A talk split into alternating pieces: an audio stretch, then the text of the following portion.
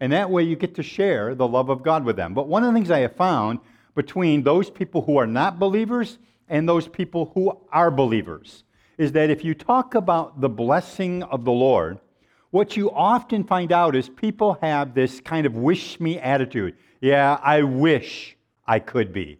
I wish I would be as blessed as you. I wish I could have what you have. So it's got that kind of mentality, which kind of drove, for me personally, the, the nature of the message that I have today. What I want to talk to you about is the ways in which God has already and is already blessing you.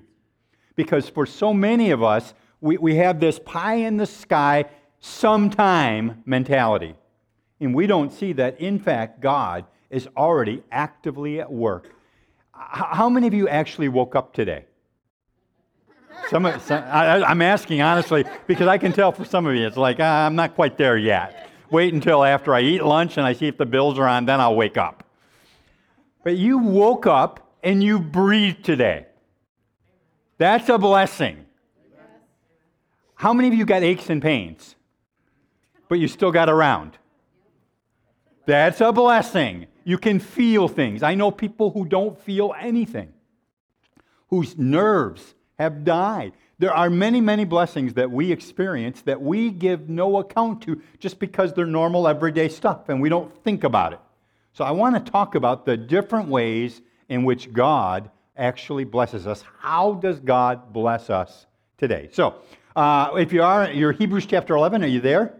Hebrews chapter 11, I'm going to be reading an assortment of verses out of Hebrews 11. I'm not going to read them all. I think they'll be up on the screen. I'm not sure, but I'm pretty sure they will be. Uh, I'm going to start in verse 5 if you want to follow along. Verse 5 says this By faith, in fact, every time I say by faith, I want you to repeat it after me. So let's just practice, okay? By faith, by faith. Enoch was taken away so that he did not see death and was not found because God had taken him. For before he was taken, he had this testimony that he pleased God. By faith, Noah Oh, you guys are so slow. Catch up. I need some young blood in here. All right, let me try it again. Hey, I'm just saying, you know. How many of you have lived long enough to say, I'm grateful that I'm still alive? Come on.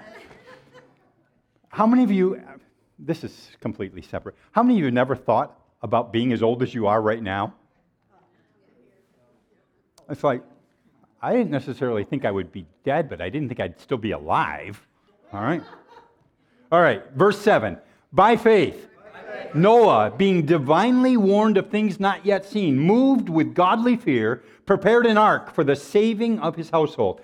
By faith, Abraham obeyed when he was called to go out to the place which he would receive as an inheritance, and he went out not knowing where he was going. By faith, Sarah herself also received strength to conceive seed, and she bore a child when she was past the age because she judged him faithful who had promised. By faith, By faith. Abraham, when he was tested, offered up Isaac. Where am I here? Uh, offered up Isaac. And he who had received the promises offered up his only begotten son, of whom it was said, In Isaac your seed shall be called, concluding that God was able to raise him up even from the dead, from which he also received him in a figurative sense. By faith, Moses, when he became of age, refused to be called the son of Pharaoh's daughter, choosing rather to suffer affliction with the people of God than to enjoy the passing pleasures of sin, esteeming the reproach of Christ greater riches than the treasures in Egypt. For he looked to the reward. By faith, he forsook Egypt, not fearing the wrath of the king, for he endured as seeing him who is invisible. By faith, he kept the Passover and the sprinkling of blood, lest he who destroyed the firstborn should touch them. By faith, they passed through the Red Sea as by dry land, whereas the Egyptians, attempting to do so, were drowned. And may God add his blessings to the reading of his word, which you have assisted with today. Four weeks ago, we began this short series on the blessing of the Lord, which makes rich and adds no sorrow with it. And specifically, last week, we looked at this whole issue of blessing our children. And I, I have to assume that to the largest extent, you guys as parents are much like Karen and I in that you love your children fully and passionately. You care about them. You, you look out for them. You want their best in all things. You are passionately loving your children as best you can. Um, when my kids were little, um, uh, I got into this habit of staying up late. Uh, I would stay up late because when it was up late, I could watch TV undisturbed, I could read undisturbed, I could pray undisturbed, quite different from the rest of my day with my kids. Uh, but I would invariably, at some point in that night, I would find myself wandering down my hall to my kids' room or downstairs to the cave to my kids' room. And there I would stand in the door and I would watch them in sweet repose, just breathing. How many of you guys have ever done that? Just watch your kids breathe. Isn't isn't it almost miraculous? There's something in you that wells up. It's like, I can't believe they can be this quiet.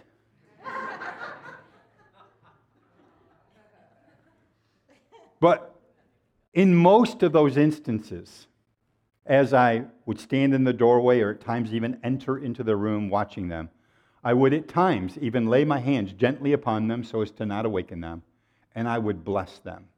And I would pray for them that they would exceed their mother and their father in every grace and gift of God that was possible. And I know for a fact that Karen is much more spiritual than I am. She's much better than I am on every level. And I have no doubt she did the same kind of thing at various times. And I have no doubt that you who love your kids have done the same kinds of things. You have prayed for your kids. How many of you have prayed for your kids? Of course you have, because you love them. You want to see them blessed. So, as I looked at that, you know, uh, and now, by the way, I get the chance to do the same kind of things with my grandkids. I love it. I love it. I love it when my grandkids see me and their face lights up, which means they still like grandpa at this age. I don't know what the age is that I start being old, fuddy duddy, boring. I don't know. But at this point, their face primarily still lights up. I, I saw Jennifer walking in today with little Izzy and as soon as she saw me, she's smiling to beat the band. I love that. And I love holding my grandkids. And there's probably not a one of you in this church that haven't seen me at times holding a child somewhere. And it might be mine, my grandchild, or it might be yours. But normally, as I'm holding this child in awe of just the amazing way in which God has put them together and made them who they are, and thinking about all of the potential that is there in that little baby, I pray blessing upon them. I don't know, and you don't know, the extent to which our prayers will help to establish their destiny for ages and ages and ages. I love the fact that in this church, as small as we are, we have a bunch of little kids. And you would be shocked at how many of those little kids call me grandpa. I'm not their grandpa, per se, but I'm their extra grandpa. And I love that. I love the fact that kids feel safe in our house, they feel valued and wanted. So, all of this talk about blessing, that's what it's about. We read now in Hebrews 11, if you want to look back there, Hebrews chapter 11. It, it's, how many of you know what Hebrews 11 is most often called? What is it? The faith chapter, right? Or sometimes it's called the gallery of faith's heroes. I mean, that's not the only famous chapter in the Bible. There, there's some others. How, how, many of you know what 1 Corinthians 13 is also called? The love chapter. What is Psalm 23 called? You don't know. The shepherd psalm. And yet you all know it. Just like you know the Lord's Prayer, even though technically it was a prayer he taught us to say. It wasn't his prayer. He's teaching us how to pray. Well, in Hebrews chapter 11, uh, God lists the names of, I, I, didn't count. Maybe one of you guys can count for me and correct me later, but I'll say, let's say 10 or 12 people. God lists the names of these people, probably more by the time you get to the second half of that chapter. God lists the names of these people, but what I want you to catch is that in every single instance, this person who was named did something that impressed God so much that he wanted to make sure they were included in Hebrews chapter 11, the gallery of faith's heroes. So these were impressive people. But when we read the passage, I don't know if you noticed it, but there's something strange that I actually omitted in that reading. So let, let me just notice it. Uh, I'm reading down through now. We, we see uh, the first one we see Noah. Noah, never having seen or even heard of a meteorological condition called rain, actually builds an ark against the coming deluge. I think that's amazing faith to believe that God can do something you've never even seen him do before and prepare for it. We, we, we read of um, Sarah, who was past the age for having children, yet it says by faith she conceived and bore a son. I think that's an amazing feat. We read of Abraham, who at the instruction of the Lord left on a journey to who knows where, because the scripture says he didn't know where but then, when he finally is on the journey, at the instruction of the Lord again, he offers his son up as a sacrifice on Mount Moriah. I think there's something of faith that's involved in that. Enoch, Enoch's a little bit different. Enoch didn't do anything. Um, Enoch is kind of like the first example of the rapture in the Bible. It says that Enoch walked with God and he was not. It's, it's almost like Enoch and God went out for a walk one day and he just never went back home. He went to God's home. And that's kind of what happens about Enoch. But the scripture does tell us that Enoch had so comported himself prior to that that there was something about it of faith towards God. But then, smack dab in the middle of it, oh, by the way, don't forget Moses. I mean, Moses sets a whole nation free. But then, right in the middle of it, there's verses 20 and 21. Look at them if you would 20 and 21. And notice what it is that they did that was so noteworthy that God wanted to make sure they were included in Hebrews chapter 11. Think about it. You know, you're, you're 90 years old and you have a baby. That's pretty noteworthy. Never seen rain and you build an ark. That's noteworthy. One person leading a nation out of slavery. That's noteworthy. But look at verse 20. By faith, Isaac blessed Jacob and Esau concerning things to come. By faith, Jacob, when he was dying, blessed each of the sons of Joseph and worshiped leaning on the top of his staff. Right in the middle of all of these great demonstrations of faith, these two are mentioned for no other reason than that they blessed. Now, think about that for a minute. I mean, that alone ought to get your mind thinking. If you look at all the other names in Hebrews chapter 11, and you can go through and read it on your own, I mean, some of these people, by faith, were willing to be stuck in a log and sawed in half, give their life up for the gospel, the good news about God. That takes courage and faith. In the midst of all of that, it's like God says, you know, building an ark, that's pretty awesome. That's cool. Thank you for doing that. I, think that that merits, you know, you, you being recognized. Um, giving birth to a baby at 90 years old, yeah, that, that's worth it. Um, a man who walks perfectly with God, perfectly, the scripture says, that's noteworthy. But it's almost like then God says, and by the way, don't forget to mention Isaac and Jacob. Don't forget to mention that these two men blessed their children and their grandchildren. That's all they did. I, I, know you could read Genesis and they did other stuff, but that's all that's mentioned here is that these two men blessed first their children and then their grandchildren. it's almost like God is saying, all this other stuff, that's cool. But did you see what Jacob and Isaac did? That you ought to take note of. It's, it's not just that you bless your children, although I think that's important. It's that you bless children around you. Uh, most of you know that I um, do a little bit of walking.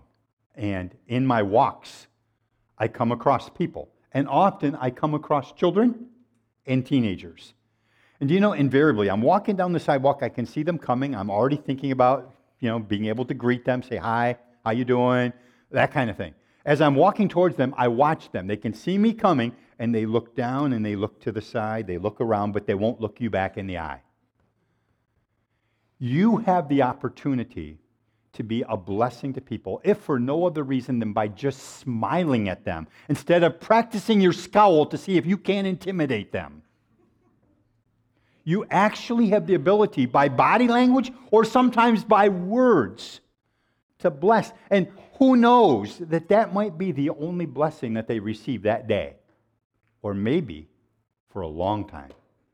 You and I have the blessing of being able to bless. In fact, that's biblical. We've received, therefore we give. And that's what I've been saying to you over these last several weeks. And that's all kind of a recap. That's just a recap of what we have been doing over these last few weeks, laying the foundation for why it is so important that we actually learn how to receive the blessing of God, but then to give it out. We want to be a purveyor of it. So, what I want to do today, having reminded, I want to talk to you just very, very briefly about reminding you, first of all, that the grounds or the authority by which we have to bless is that we are the seed of Abraham. And I want you to keep that in mind. It's like you have a rich uncle, Daddy Warbucks, who is your uncle, who says, I have everything that I would ever need and more, and I am actually giving it to you. That's what God said to Abraham. He said, I'm going to bless you. I'm going to pour upon you again and again, so much you can't contain it, and you're going to give it to your children and to your children's children. We have received blessing upon blessing. But please hear me. You don't get blessed because you're so good. You don't get blessed because you're so holy or righteous. You get blessed because you're an Abraham seed. Because the same faith that Abraham had towards God, you yourself have. So forget the stinking thinking that somehow thinks you deserve it because you're so good. You're not that good.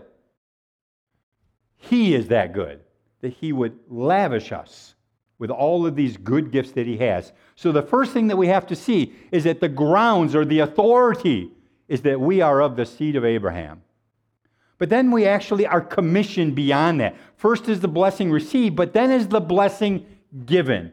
Because of our progenitor, our, our forefather Abraham, we are told to do the same thing he did. We're to pass it on. So it's not just, um, I can't remember. I think the phrase is this. I wrote it down this way, but I don't know if it's true. It's not just the milk of human kindness when you pat somebody on the head and say, Oh, God bless you, honey. That's not what I'm talking about. When you say God bless you, there is something substantive, there's something meaty that happens. You are pronouncing blessing of God over a human life. And that makes a difference in that life. Whether you see it immediately or not, something happens. What God pronounced over Abraham, he didn't see right away, and some of it he never saw because it was for generations yet to come, which God had pronounced ahead of time. I've said it again and again over these four weeks. You can't give what you don't have.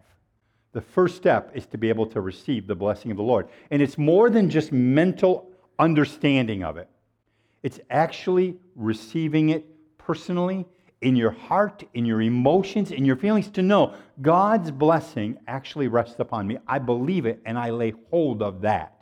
That's all what we have been talking about over these weeks.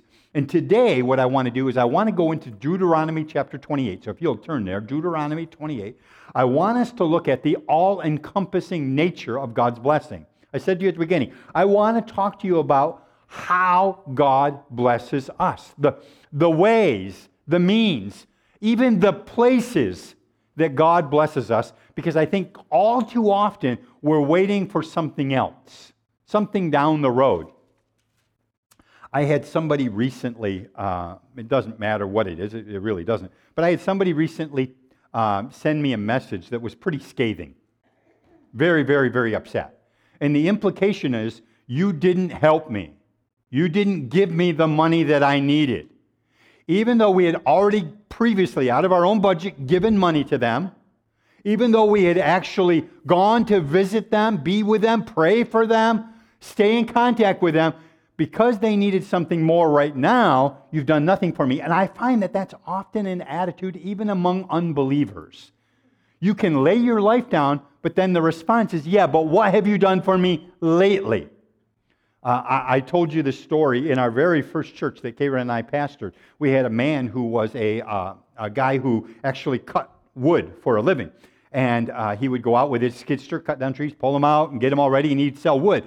Well, he had a very, very serious chainsaw accident. Cut his leg up really badly, out of work for months. Our small church, we probably had 40 people in that church. Our small church every single week would go out and buy them groceries and deliver it to them because he couldn't drive. We would get them extra things that the kids needed for school. In fact, they told us in the midst of it, we were buying things that they never even bought for their kids, that their kids always wished they could have, but we were buying for them special treats for lunch or things like that. We helped buy clothes that they might need. We paid their mortgage, their insurance, their utilities, and we did this as a small church for six months. And after finally he was healed enough to go back to work, he went back to work, and a couple of Sundays went by, just a couple of Sundays, I believe it was. And then I got a call one Sunday morning, and the wife, by the way, was our uh, organist at that time in the church, or maybe pianist, I can't remember. Um, but they called me on a Sunday morning at like 8 o'clock in the morning and said basically this. I'm, I'm sure I'm rewording it badly, but it's close. Pastor, uh, we wanted to let you know we're leaving the church. And I'm like, I'm flabbergasted. Here we poured out and poured out sacrificially for you. I said, Why? What's going on? Well, there's just no love here. And I find that often, without even realizing it, Christians are like that. Now, I'm sure others are too, but I'm talking to you. It's what have you done for me lately? Yeah, the fact that you came to visit me in the hospital, that was all nice, but what have you done for me today? And we forget how blessed we really are and that God has poured his presence upon us. Deuteronomy chapter 28. Remember, God had said to Abraham, I'm going to bless you, but there was a condition to the blessing. The condition was you have to come out into the arena in which I have determined to receive my blessing. You have to leave your household, your father's country, all of that kind of stuff that we talked about. You have to leave that. That was a condition for receiving the blessing. And in Deuteronomy chapter 28, there is also a condition. Look at it in verse 1. Now it shall come to pass, if you diligently obey the voice of the Lord your God, to observe carefully all his commandments, which I command you today, that the Lord your God will set you high above all the nations of the earth, and all these blessings, these blessings he's about to enumerate, all these blessings shall come upon you and overtake you because you obey the voice of the Lord your God. There's a condition. It's called obedience. I, I want to say to you, as a New Testament believer, I don't think the condition is that you have to be perfect. You have to obey every jot and tittle perfectly, and if you ever fail, you're under God's curse. That's not what I think at all, and I don't think that's what God says. I think what God's saying is, do you have a heart to serve Him? To please Him. That's what Paul tells us. Paul tells us in his writings, he says, we ought to seek to please the Lord in what we do. Is that in your heart? And beyond all of that, it's Christ's righteousness, his perfection that has been put to our account. So it's no longer about us being perfect, it's about the fact that he is perfect and has put all of his perfection on our side of the ledger sheet.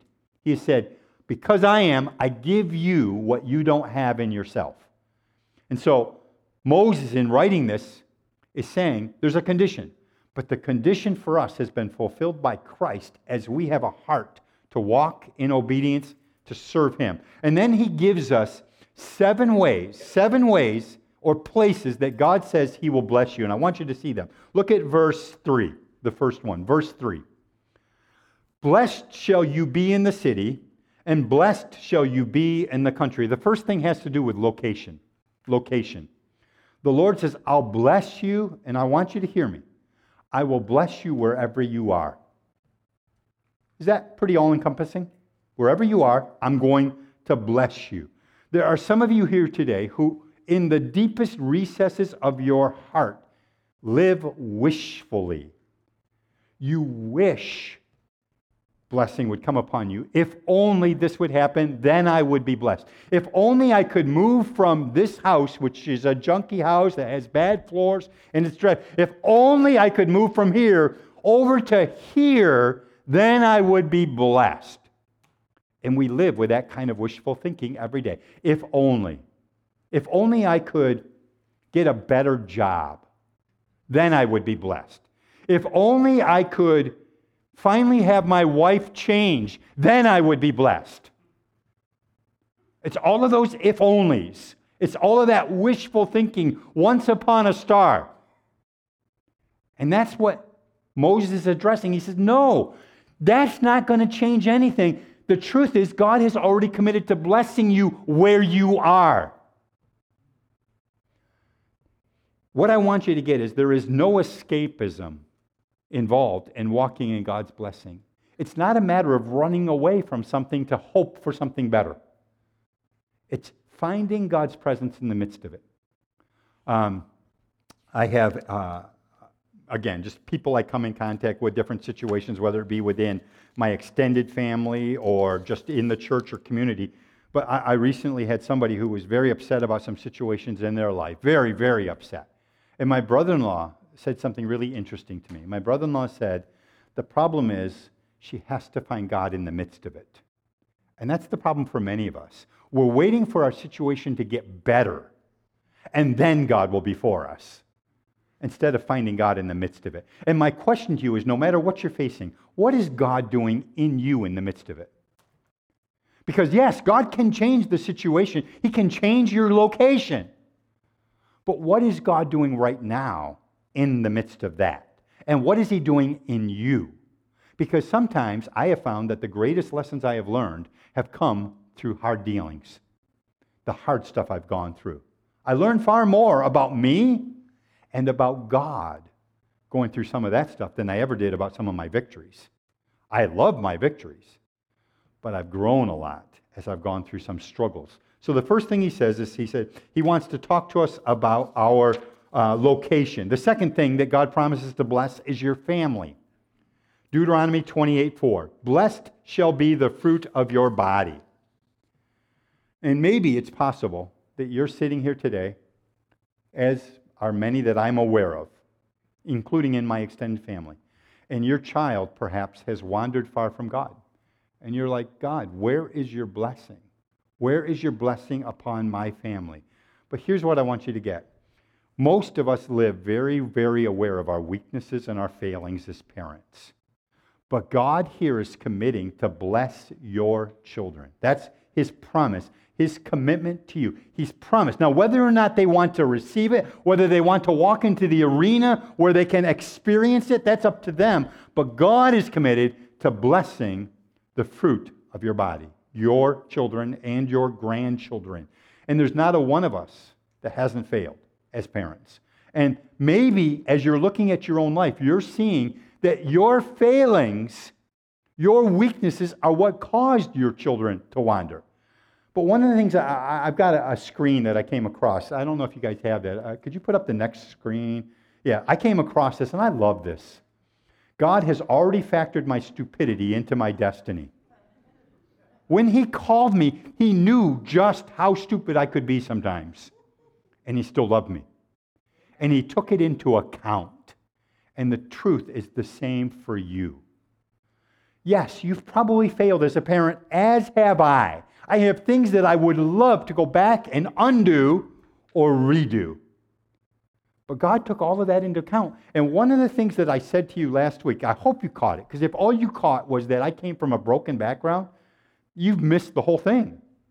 The truth is, that broken background, growing up as I did, actually caused me by God's grace to become who I am, which means that I'm able to connect with people in a very specific way. Now, how many of you hearing my story could identify it with it out of your own family? How many of you who were here last week, hearing my story, could say, I I could identify? I had a lot of the same kind of stuff. Let me see your hands. Okay, now, if I had never experienced that, how could I identify with you at all? It's because God allowed me to have imperfect parents that did some things that maybe weren't the best, But God, in His grace, uses even that. And what I want to say to you is God even uses our failings redemptively. Even the things that we blow, God is still able to redeem it. He says in Joel, He's going to restore to us what the cankerworm has eaten. In other words, what our own junk has destroyed, God is able to restore to us. So, my statement to you this morning is God wants to even bless within your family. And you could say, well, my child's not there. I would suggest that number one, you pray for your child, pray for them faithfully, pray for them every single night. We go through and we pray for our family every night. Karen and I, we found that the best time for us to pray together is at night. Uh, we have different morning schedules, but at night we can pray together. And we pray for them. And sometimes it's just like praying through their names. Other times, when something's going on, we pray very specific prayers for them, specifically about the situation they're in. But that's not going to change whether they're doing great or whether they're not doing great. We're going to pray for them because we believe God has committed himself to blessing our children and our children's children. And I want to encourage you, first of all, to pray for them. But second of all, can I recommend a, a course of action that might seem like mind blowing to you? I know it's out there a bit, but I want to suggest that whether they're walking with God or not, you can still love them and show love to them.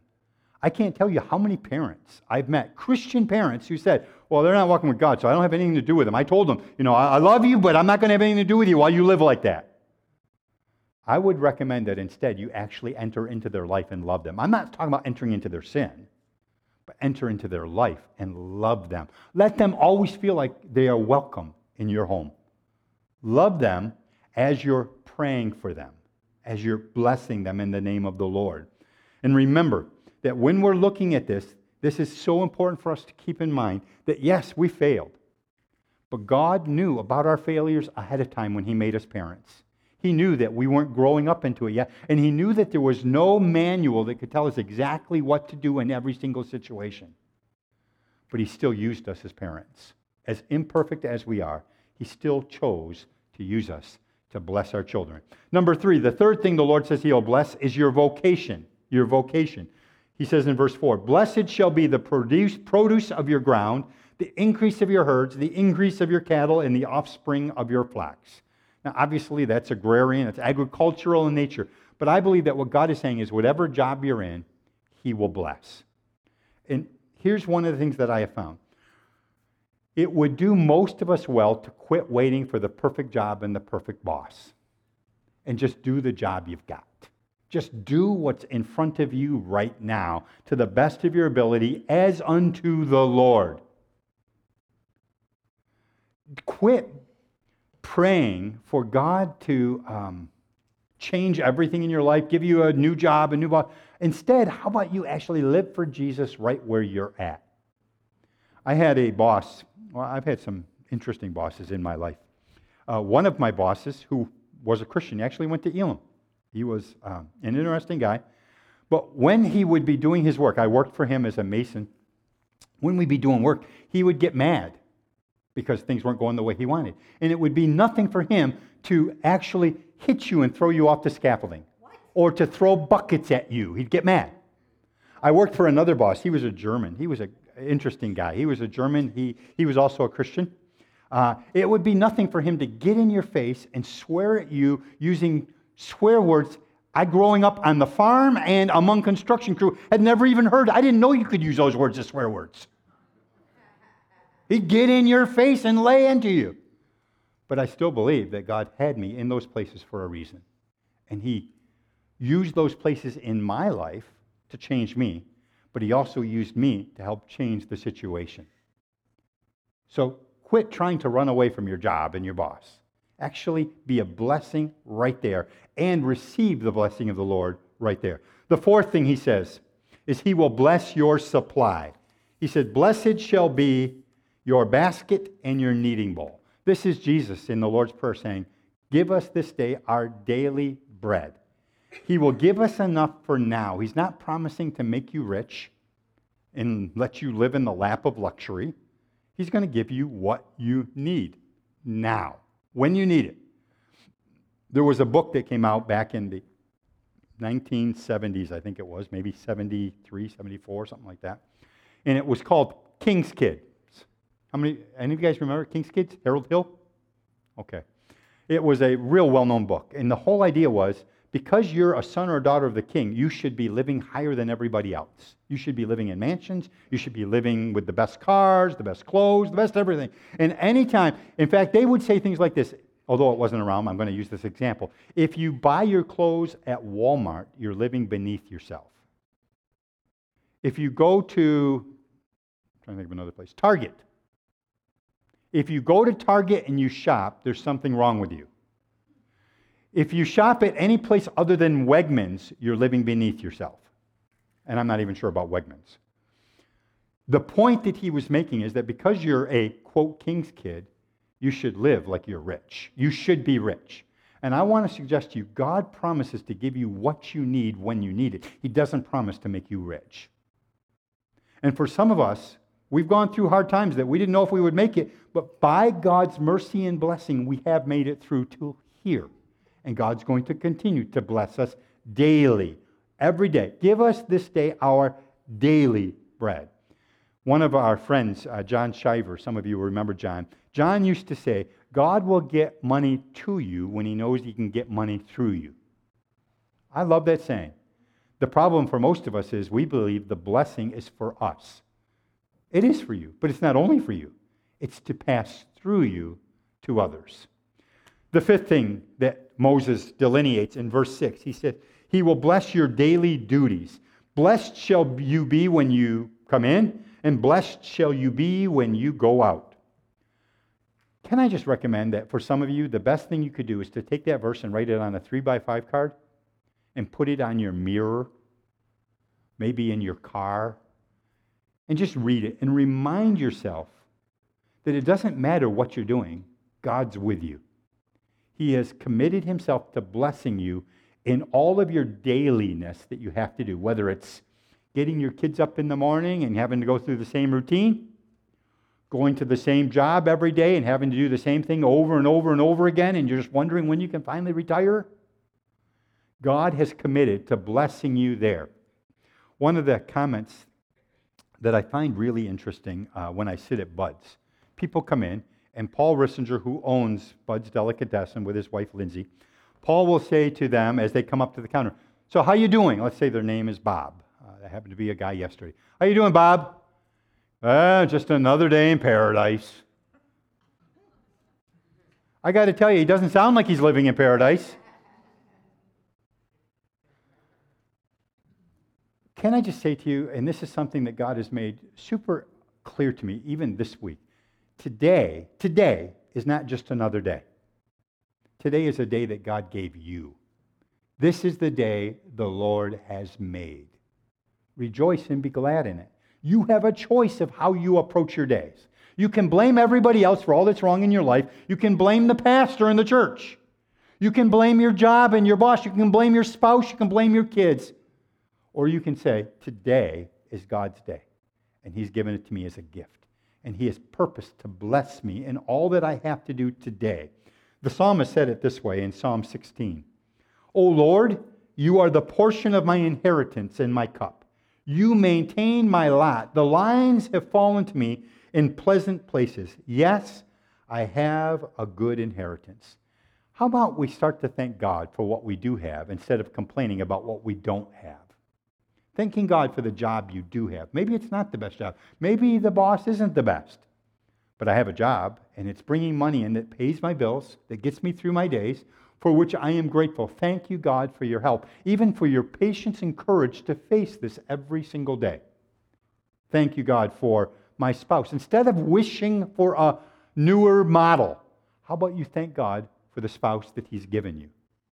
As imperfect as that spouse is, and I guarantee he and she is, but nonetheless, God gave it. Every single day, new mercies are yours. That's what the psalmist says new mercies every day. And then David said, Goodness and mercy are going to follow you every day, every single day. The sixth area that God has committed to bless you. And again, this whole message is about you understanding God's all encompassing blessing. It hits every arena of your life. The sixth area is your struggles. Deuteronomy 28 7. The Lord will cause your enemies who rise against you to be defeated before your face. They shall come out against you one way and flee before you seven ways. Let me just say to you the blessing of the Lord doesn't mean you won't have struggles. The blessing of the Lord doesn't mean there won't be tough times and you'll have conflicts.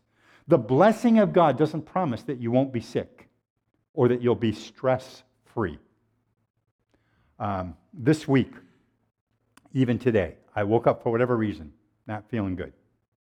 Sick, sore throat, you know that kind of thing. You feel it's not bad enough to put you out, but it's bad enough to be an annoyance. Well, I want to suggest to you that God's word doesn't promise I will never be sick. He promises He will be with me in the midst of it. He will be with me no matter what I'm going through. He will be with me in my sick bed and in my uprising. That's His promise to me. I will go through struggles, but He says, when you come up against those things, I will be with you. That's His promise. Because remember, the blessing of God is not the acquisition of money or stuff, it's the protection, the provision, and the profusion of His presence. That's what God's presence is, or God's blessing is. It's His presence. If you've got His presence, everything around you begins to change. Relationship with Jesus isn't a get out of jail free card. It's not a you've won the publisher's clearinghouse check. It's having God's presence in the midst of all that you're going through. And then he says, when you come up against that stuff, God says, I'm going to come against the enemy until he blows up in seven different directions. And seven is the number for perfection. In other words, God says, I'm going to perfect in you that which I want, even through all of this. And finally, number seven, the seventh thing is found in verse 8. The Lord will command the blessing on you in your storehouses and in all to which you set your hand. He will bless you in the land which your Lord your God is giving you. Essentially, it means He's going to bless you in your enterprises. I believe God wants to give to people, even in this church, creative ideas about ways in which they can actually make money.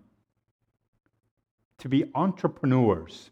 And he goes on and he delineates it in verses 9 to 13. I'm not going to take time today.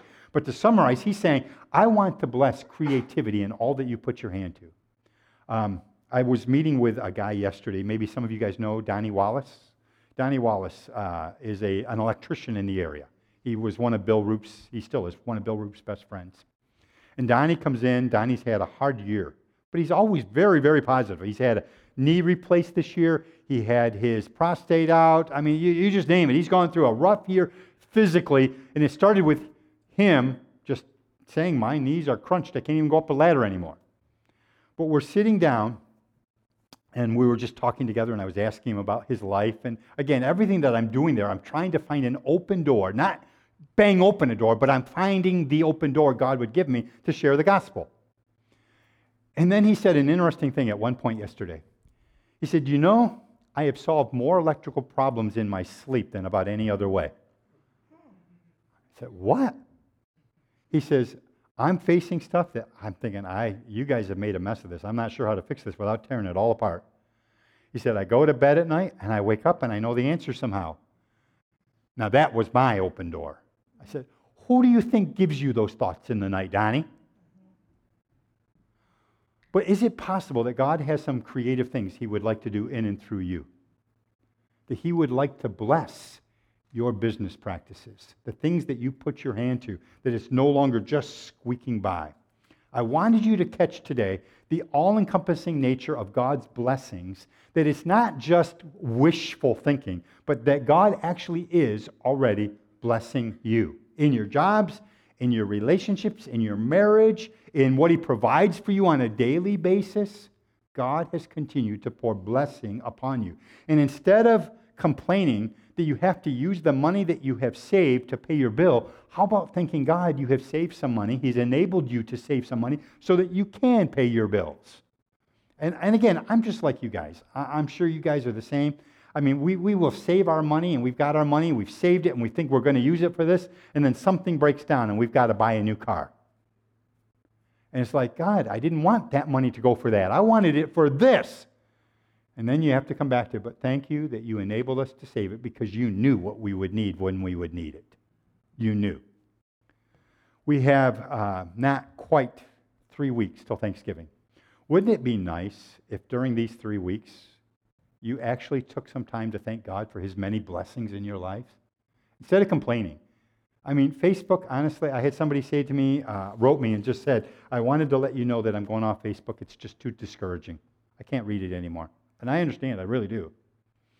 Wouldn't it be nice if instead of using Facebook as a place to rant and to give your agenda, how about you instead just used it to give thanks to God for what He has done in your life and actually encouraged people with it? And wouldn't it be even nicer if instead of waiting for Thanksgiving time to do it, you actually did it throughout the year? You actually used it to give thanks? David said in Psalm 103, Bless the Lord, O my soul. So again, this is a man who knows the blessing and he's received it, and he's now giving back. Bless the Lord, O my soul, and all that's within me. Bless his holy name. Bless the Lord, O my soul, and forget not all his benefits, who forgives all your iniquities, who heals all your diseases, who redeems your life from destruction, who crowns you with loving kindness and tender mercies, who satisfies your mouth with good things so that your youth is renewed like the eagles. Bless the Lord, O my soul, and all that's within me, and forget not all his benefits. Would you stand with me?